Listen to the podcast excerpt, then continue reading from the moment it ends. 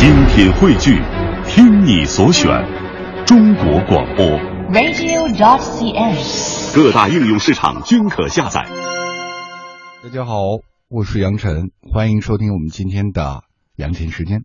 今天请来了一位嘉宾，一位大帅哥景熙，欢迎景熙。大家好，杨晨老师好。这个大帅哥的声音听上去特别的，怎么说，就是让人觉得特别有礼貌，还叫声杨晨老师。哎呀哎呀，谢谢谢谢，应该的，应该的。您是前辈，您是前辈哎呦喂，你名字是真名吗？啊。对，风景的景，康熙的熙。特别有气质，这名字。没有这个跟这个跟杨晨老师在一块儿不敢提名字，嗯为什么呢？主要是吧，这个其实现在呢，我自己也做一个自媒体时代嘛，嗯也做一个网络电台。跟您比呢，其实我是您的后辈了，因为我刚做了才半年时间，您这个已经做电台做了多少年了？可以说已经有十年了吧，差不多得有。可是我不会弹贝斯啊。哎呀，那不行不行，这术业有专攻是吧？我是属于不务正业，开始这个在互联网行业来蹭蹭蹭口饭吃，属于。景熙，我相信大家听他这么聊天，一定会特别喜欢他，而且呢，他是一个非常棒的年轻的音乐人，而且也不敢当，不敢当。你就当一下嘛，啊行那就是他一特差劲的音乐人，行吗？特别没劲，就是天天瞎混的音乐人，就也没啥水平，也行，也行，也行。也行。景熙，我为什么一提那景，我会想到景山呢？这俩字儿，我的第一感觉景山熙，康熙的熙，哎这名字真的挺有气质的。这事儿，这个父母父母起的好，应该算是啊。北京人哈，北京北京孩子，对，土生土长。嗯，嗯，这名字比郝云听上去更容易有气质。呃，之前我因为之前做好云经纪人嘛，然后我们俩出门的话，别人说，哎，这乐队肯定能成，为什么呀？因为一郝云的名字谐音是好运，然后惊景熙的名字谐音是惊喜，然后说我们俩这个都能，哎，听上去都不错，名字首先是，嗯哎，这硬件硬件上没没硬伤，属于。嗯，那你现在呃有艺人吗？旗下？没有。自从做了网络电台以后，主要百分之八九十的精力都投入到这个个人的电台这方面的啊节目节目这方面了。对，嗯其实您您这行业一直是我特别喜欢的一个行业，所以说现在把大部分的精力都自己有时间有精力了，因为也不用再做经纪人，然后带着艺人来回奔波了嘛。然后想做一些自己真正喜欢热爱的事儿，平时的时候，嗯。那你今天是来砸场子的吗？没有没有，不敢不敢不敢不敢，时机未到。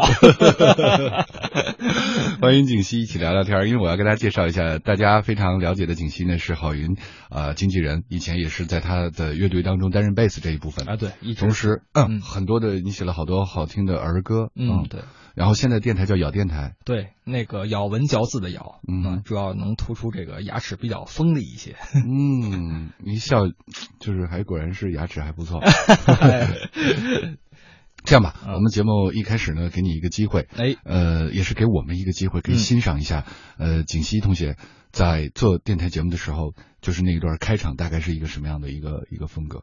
就是好的我模拟一段哈，嗯好的来，但是我要说的是，现在听到的是杨晨时间啊，嗯，呃，开头一般都是这样，咬是一种态度，咬是一种精神，然后咬是一种态度，咬是一种精神，你觉得我学的像吗？呃，可以没问题。咬是一种态度，咬是一种精神。因为我们是三个主播，然后三个主播一块儿录的这么一个片头，每次固定的这么一个片头，那你愿意尝试学一下我吗？没问题。但这有点属于关公面前耍大刀了吧？大家好，我是杨晨，这里是杨晨时间。我们今天的嘉宾是锦溪。大家好，我是景熙，这里是杨晨时间，我是今天的嘉宾景熙。哎呀，太开心的一个晚上！我们今天节目当中的第一首歌呢，呃，也不听郝云，也不听锦溪，锦溪给我们选一个你喜欢的歌吧。好嘞，啊呃，那我就选一首最近经常听的一首歌，然后让我感到很欢乐的一首歌，是谭维维的《如果有来生》。如果有来生，对，网上现在有了吗？呃，早就有了，早就有了。嗯，是吧？啊，对，但是嗯我选的歌可能都稍微偏冷门一些，并不是特别热的一些歌曲。对，嗯，好，我们来听听看。好，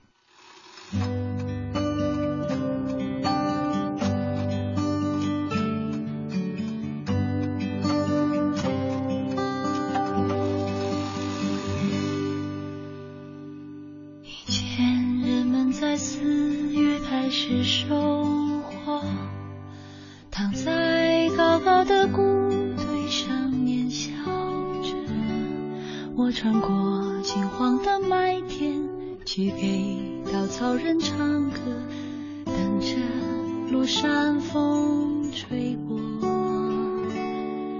你从一座叫我的小镇经过刚好屋顶的雪化成雨飘。你穿着透明的衣服，给我一个人唱歌，全都是我喜欢的歌。我们去大草原的湖边，等候鸟飞回来。等我们都长大了，就剩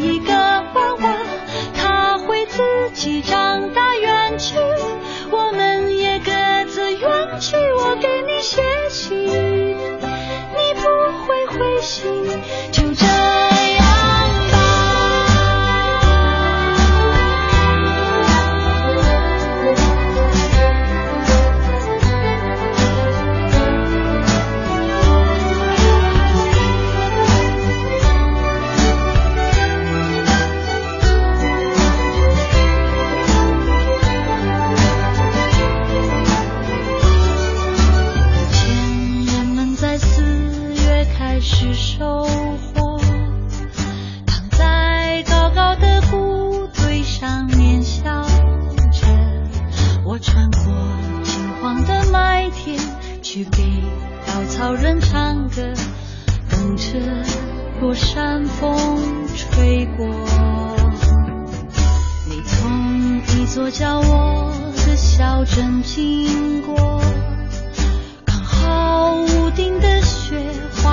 雨飘落，你穿着透明的衣服，给我一个人唱歌，全都是我喜欢的歌。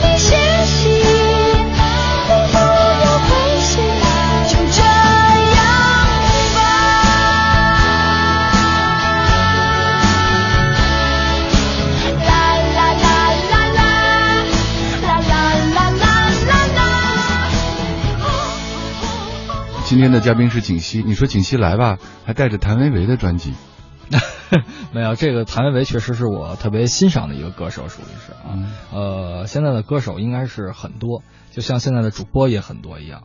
但是，呃，真正用心来做节目、用心来唱歌的人，呃，在这里边还是算少数吧。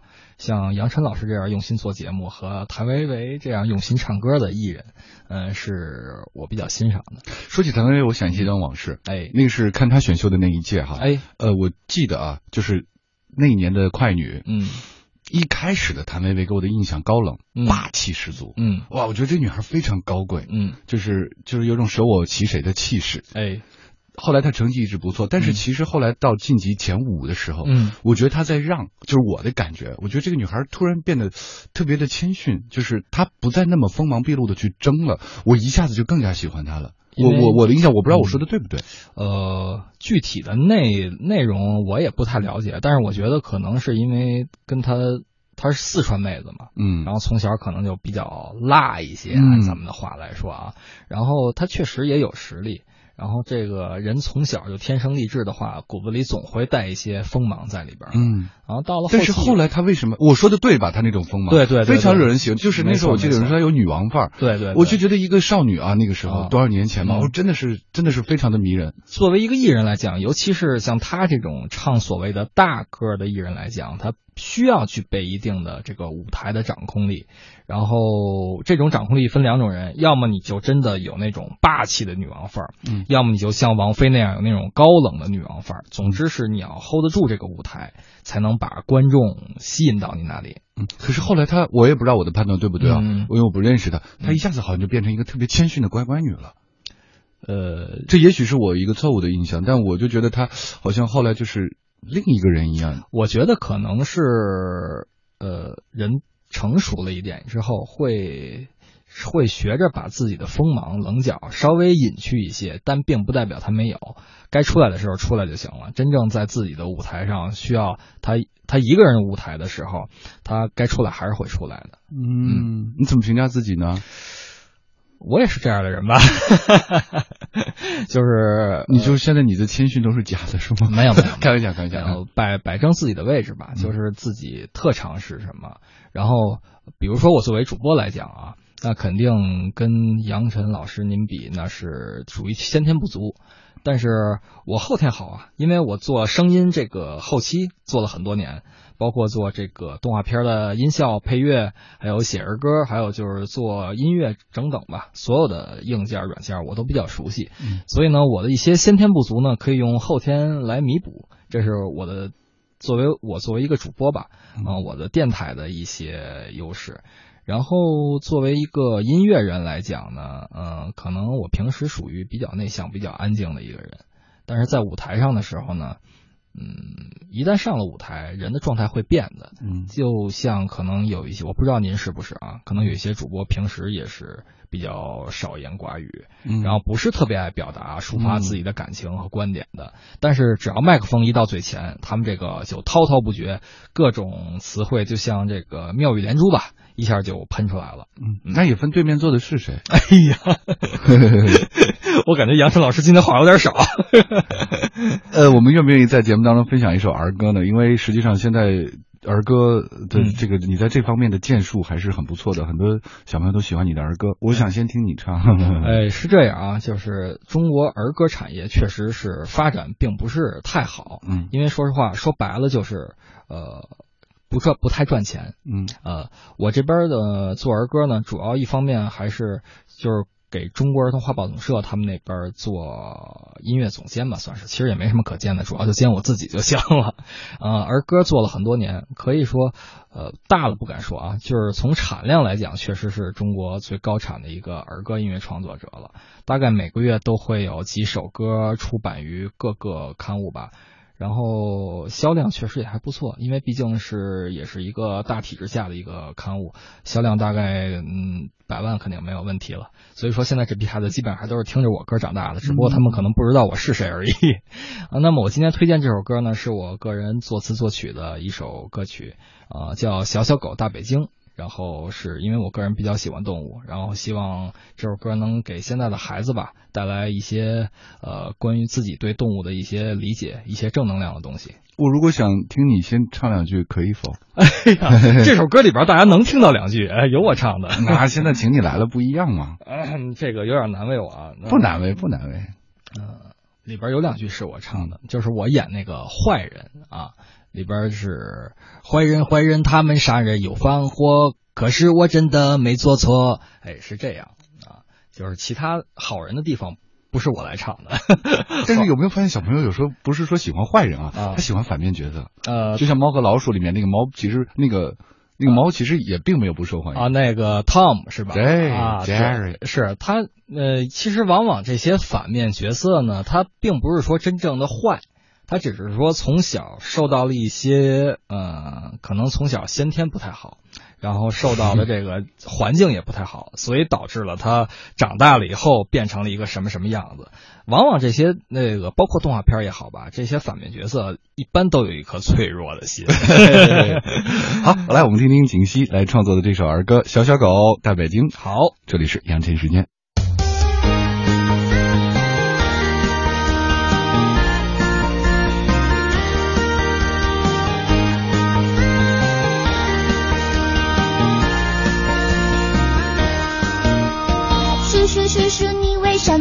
抓我？把我关进笼子送上车。坏人坏人，他们伤人又放火，可是我真的没做错。小狗小狗，请你别哭，听我说，抓你原因不多，只一个，一只两只三只四只七八只，你比坏人值钱多又多。是飘飘，文明的中心，爱国创新有厚德，包容却没有我。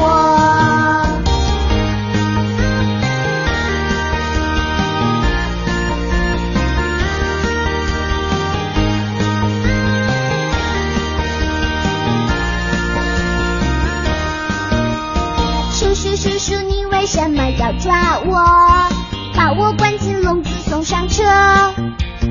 坏人坏人，他们伤人又放火，可是我真的没做错。爸爸妈妈，求求你们帮帮我，雨林的伙伴们还很多。你有朋友，还有亲人和工作，可是我只有你一个。大北京，大北京，红旗飘飘，文明的中心，爱国创新有后德，包容你却没有我。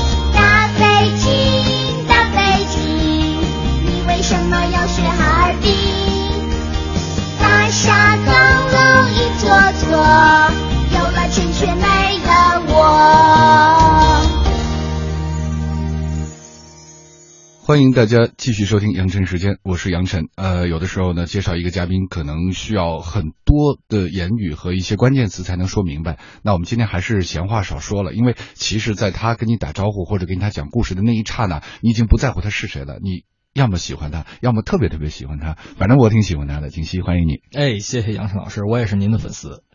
谢谢。刚才听到的一首歌是你做的一首儿歌哈，哎小小狗到北京。是的，呃，现在已经有，刚刚已经介绍过，有不少的这个儿歌写出来了，然后哎很多的小朋友都已经听到了。嗯嗯，那么在这个过程当中，呃，一定是有很多机缘。你也刚才讲过，是先为儿童报社去作曲，对对，对开始开始。嗯。那你觉得这种东西是一个必然还是偶然？是因为你觉得有一天你一定要做这件事呢，还是一个机会摆在你面前，你你就开始拓展了自己这方面的可能？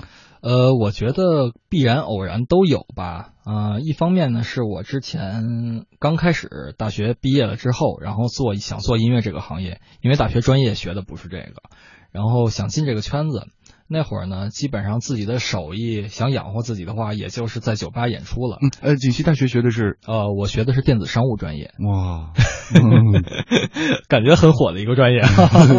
实际上也很火啊。啊，是是是，那会儿学的应该是电子商务最热的那会儿啊，这个各种这某宝吧啊这些品牌刚刚开始出现的时候，然后呃我的母亲我觉得很有眼光，她大学我大学报专业之前，她问我，哎那个你想学什么？我说我想学的我现在都学不了，是吧？这个想上音乐学院，可能自己的水平确实还有有所差距，那您就帮我报吧。然后我妈妈帮我选择了这个专业。后来上了大学之后呢，发现了自己的一些爱好和特长吧，然后开始朝那个方向在发展的过程中，觉得自己哎还能干，于是就是毅然决然的投入到了这个音乐行业的不归路里吧，算是。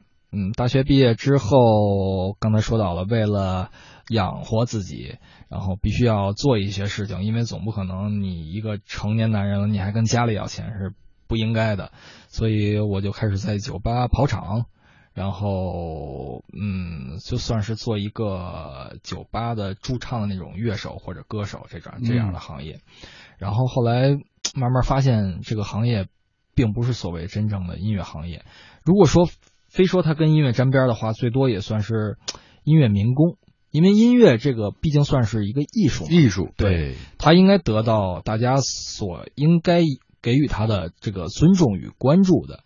而在酒吧跑场呢，你唱的是别人的歌曲，然后你你的听众呢也都是那些喝了酒之后疯疯癫癫的那些人了，所以说你你想我想要的并不是这样的，所以说我就不打算在酒吧继续做下去了，然后就从乐队里出来了，从这个圈子出来之后，又有一个很现实的问题，又要养活自己了，因为又没有收入了，嗯于是那会儿也加上刚开始认识郝云，我们已经一块儿组乐队了。然后郝云算是这个音乐制作方面我的老师吧，算是啊。然后跟他学了一些音乐制作方面基础的一些东西，然后自己开始做。包括后来就是跟幼儿画报、跟那个中国儿童画报总社他们那边有所联系。最开始我只是给他们做动画片的配乐和呃音效这一方面的东西，比如那小猪摔跟头肉吧，然后那个小兔子一把噔噔噔噔噔这么着一跑，哎，这样的音效。然后包括我电台里边有很多这样的音效，也都是这几年积累起来的啊，素材比较多一些。嗯，到了后来有一次，他们跟我说，呃，想做一些儿歌方面的东西，然后比如说这期教小朋友们从外面回家要洗手。然后我就写一首关于洗手的歌，咱怎么写的呢？呃，一般作词来讲是他们有固定的特约特约作家，就那些中国的写的那些，包括什么蓝皮鼠、大脸猫啊这些这些动画片的这些老作家啊，他们来作词，然后我就负责作曲编曲就可以了。嗯，我主要负责音乐这一方面的东西啊。其实这种搭配很有意思，因为他们其实作为这些老作家，他们也希望遇到一些年轻的一些。新的可能给他们，对，就是中中国的儿歌其实发展的不太好，就是咱从小听的儿歌呢，要不然就是感觉。